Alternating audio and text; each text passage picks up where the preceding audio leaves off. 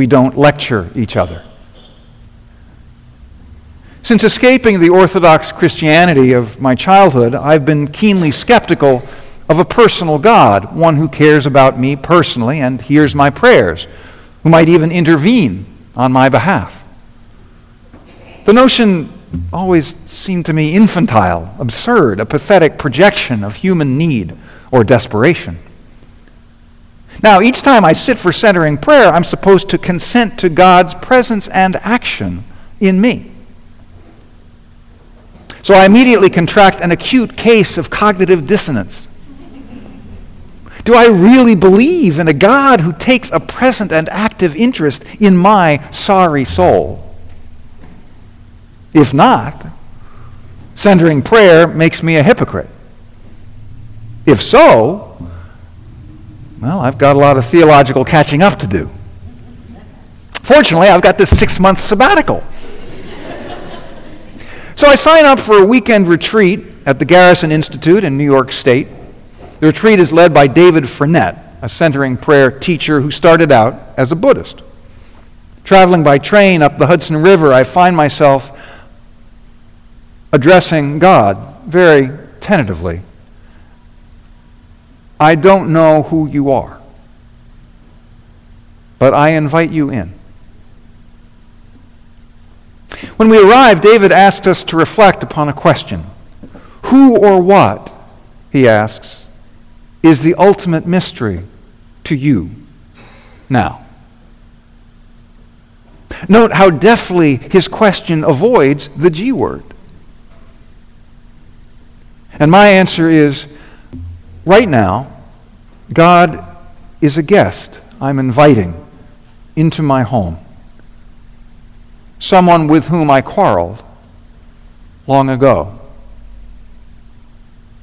David invites us to choose a word or image to represent this ultimate mystery, and the word friend immediately comes to my mind.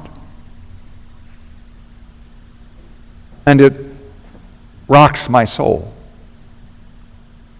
What if God really could be my friend? A friend calls me to be my best, but also delights in my pleasure and is patient with my shortcomings? What if the God I rejected as a child, jealous, vengeful, judgmental, wasn't God at all, but an impostor? What if God were actually tender, compassionate, infinitely forgiving? Returning from the retreat, I find myself standing in the religion aisle in Barnes & Noble on Fifth Avenue in New York City. I'm trying to decide whether to purchase The Return of the Prodigal Son by Henri Nouwen. Suddenly, over the PA, Johnny Cash is singing. And I came to believe in a power much higher than I.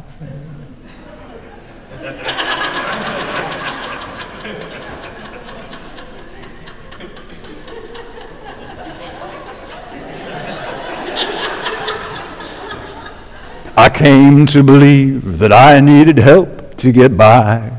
In childlike faith, I gave in and gave him a try. And I came to believe in a power much higher than I.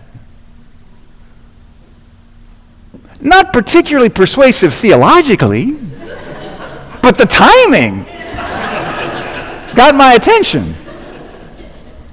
I buy the book. reading the return of the prodigal son on the bus home to Boston, I'm startled to encounter in the opening pages a young Bob Massey. I've known Bob for years. He's an Episcopal priest, environmental advocate, and a big picture thinker. Now I, I feel like my friend Bob is helping guide me on my own prodigal return. There is a loving God, Nouwen writes, waiting for me at the very center of my being. The blessing is there from the beginning, he writes. I have left it and keep on leaving it. But the Father is always looking for me with outstretched arms, to receive me back and whisper again in my ear, You are my beloved. On you my favor rests. Now, the father language is difficult for me, but the beloved language makes me cry. As I reflect on a personal God, I realize that if God is infinite, then God could express in an infinite variety of ways, manifest and unmanifest, including personally. Maybe envisioning God as personal is the easiest way for us finite humans to engage with the infinite. Maybe it's the only way. Maybe God speaks our language because we cannot speak God's. Of course, I can be good without God, as Greg Epstein, the Harvard humanist chaplain, reminds us. I was good without God for decades as an atheist leaning agnostic. But I begin to wonder if I might be better with God, stronger, more devoted, more determined, more patient, more loving more faithful. Gandhi told his followers not to attempt ahimsa, nonviolent resistance, without faith. It's just too hard, he said. Religious faith sustained Dorothy Day, Martin Luther King Jr., Mother Teresa. It made their work possible. When I walked through the valley of the shadow of death, would I not walk less fearfully with God? When the cop swings a club at my head, would not faith help me bear the blow? When my neighbor needs my help, even at great risk or ultimate sacrifice, would not God's love fortify me? And I think maybe Pascal made the wrong wager the French mathematician and philosopher famously fretted that if he bet against God's existence and lost the bet, his penalty would be eternal torment in hell. Well, as a universalist, I don't worry about hell. Maybe I should. There, there's the old one liner as surprised as a Unitarian in hell. but I don't worry about hell. I got other things to worry about. So, to me, the troubling prospect, if God exists, is not hell, but the prospect of a lifetime without God. God as friend, confidant, conscience, sustainer, source of meaning. Now, observing myself clinically, psychologically, I might conclude that I'm simply resolving the uncomfortable cognitive dissonance raised by my daily practice of centering prayer, which posits a personal God. Because when action and belief collide, belief eventually surrenders. But see, that's, that's, that's the left brain talking. And the right brain, the right brain says, Welcome home.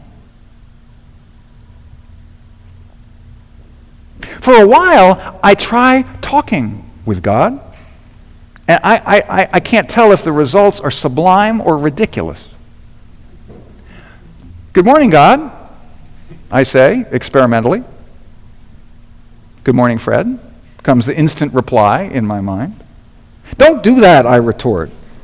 Why not? Because it makes me feel silly. You're not silly. Oh boy. Here we go. Later, I try again. Hello, God. Hello, Fred. I love you. I love you too. I'm scared. I know. I love you. I know. Eventually, I come to the conclusion that God's voice, at least in this kind of conversation, is just my own, pinging back at me reflexively from the vast silence. Throughout the spring, I wrestle over and over again with questions of faith versus doubt, trying to make sense of reality and all its beauty and cruelty, its complexity and paradox. Visiting my sister in California, I find my sleep roiling with unusually vivid dreams. I dream I'm at college again as crowds of new students arrive. Where is my room? I dream I witness a despot murder his many concubines. When I awake, I feel as though a fever has broken. For weeks, I've been stuck in duality. Is God real or not? Yes or no? Yes, God, or no, God. And suddenly I realize that I can rest. I have to rest in maybe God. I've been desperately, compulsively trying to figure it all out, trying to find a clear position to hold on to. And I can hold reality more lightly than that. I can live as if God is always here and now without needing to be absolutely convinced of it.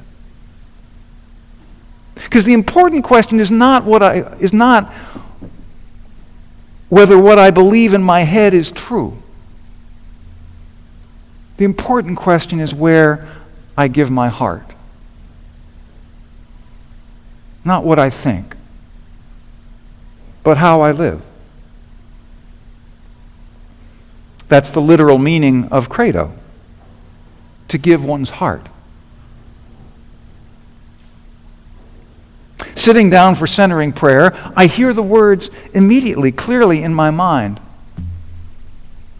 Don't sweat it. And I weep. That's it, isn't it? Don't sweat it.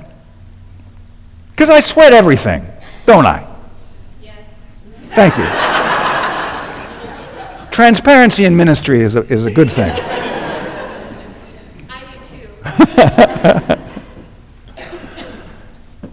Always so anxious, I'll make a mistake, hurt somebody's feelings, not be loved. Always taking things so seriously. Angels can fly, said G.K. Chesterton, because they take themselves lightly. Don't sweat it. It's my new mantra.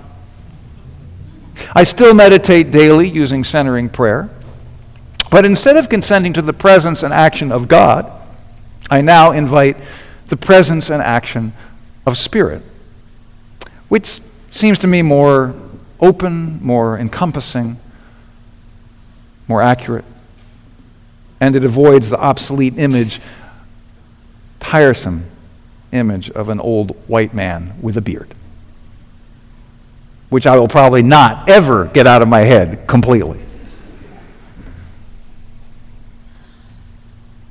You were not created to know, writes United Methodist pastor Steve Garnaas Holmes, not destined for certainty. You are created to search, groping in the light reaching out through the thicket of your moments, wondering, wanting more, hungering.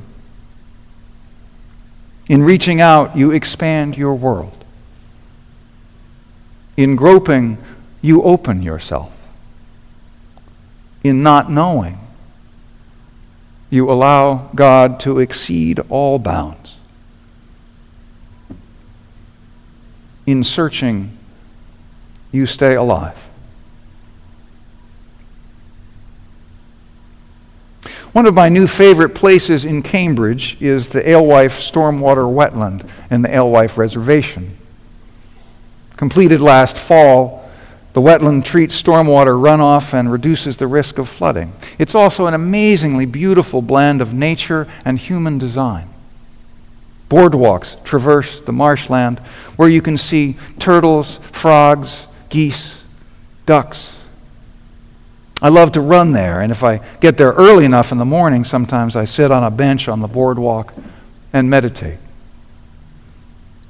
During one meditation, after about 10 minutes, I I open my eyes and I, I see something I've never noticed before. Now, maybe the light has changed, or maybe I'm just noticing for the first time. But in the gaps, very narrow gaps between the planks of the boardwalk, I suddenly see the brilliant shimmer of the water below, teeming with life. I thought I was sitting on a solid, human made structure, all straight lines and hard edges. Now I realize that just beneath me, just beyond ordinary sight, is a vibrating world of energy, motion, fecundity, like the realm of spirit hiding in plain sight behind the realm of matter.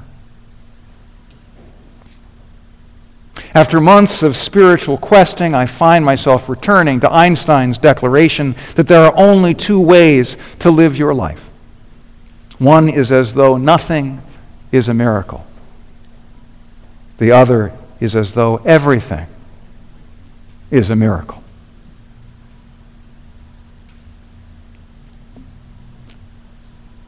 I'll take the miracle. Amen. Ashe, and blessed be.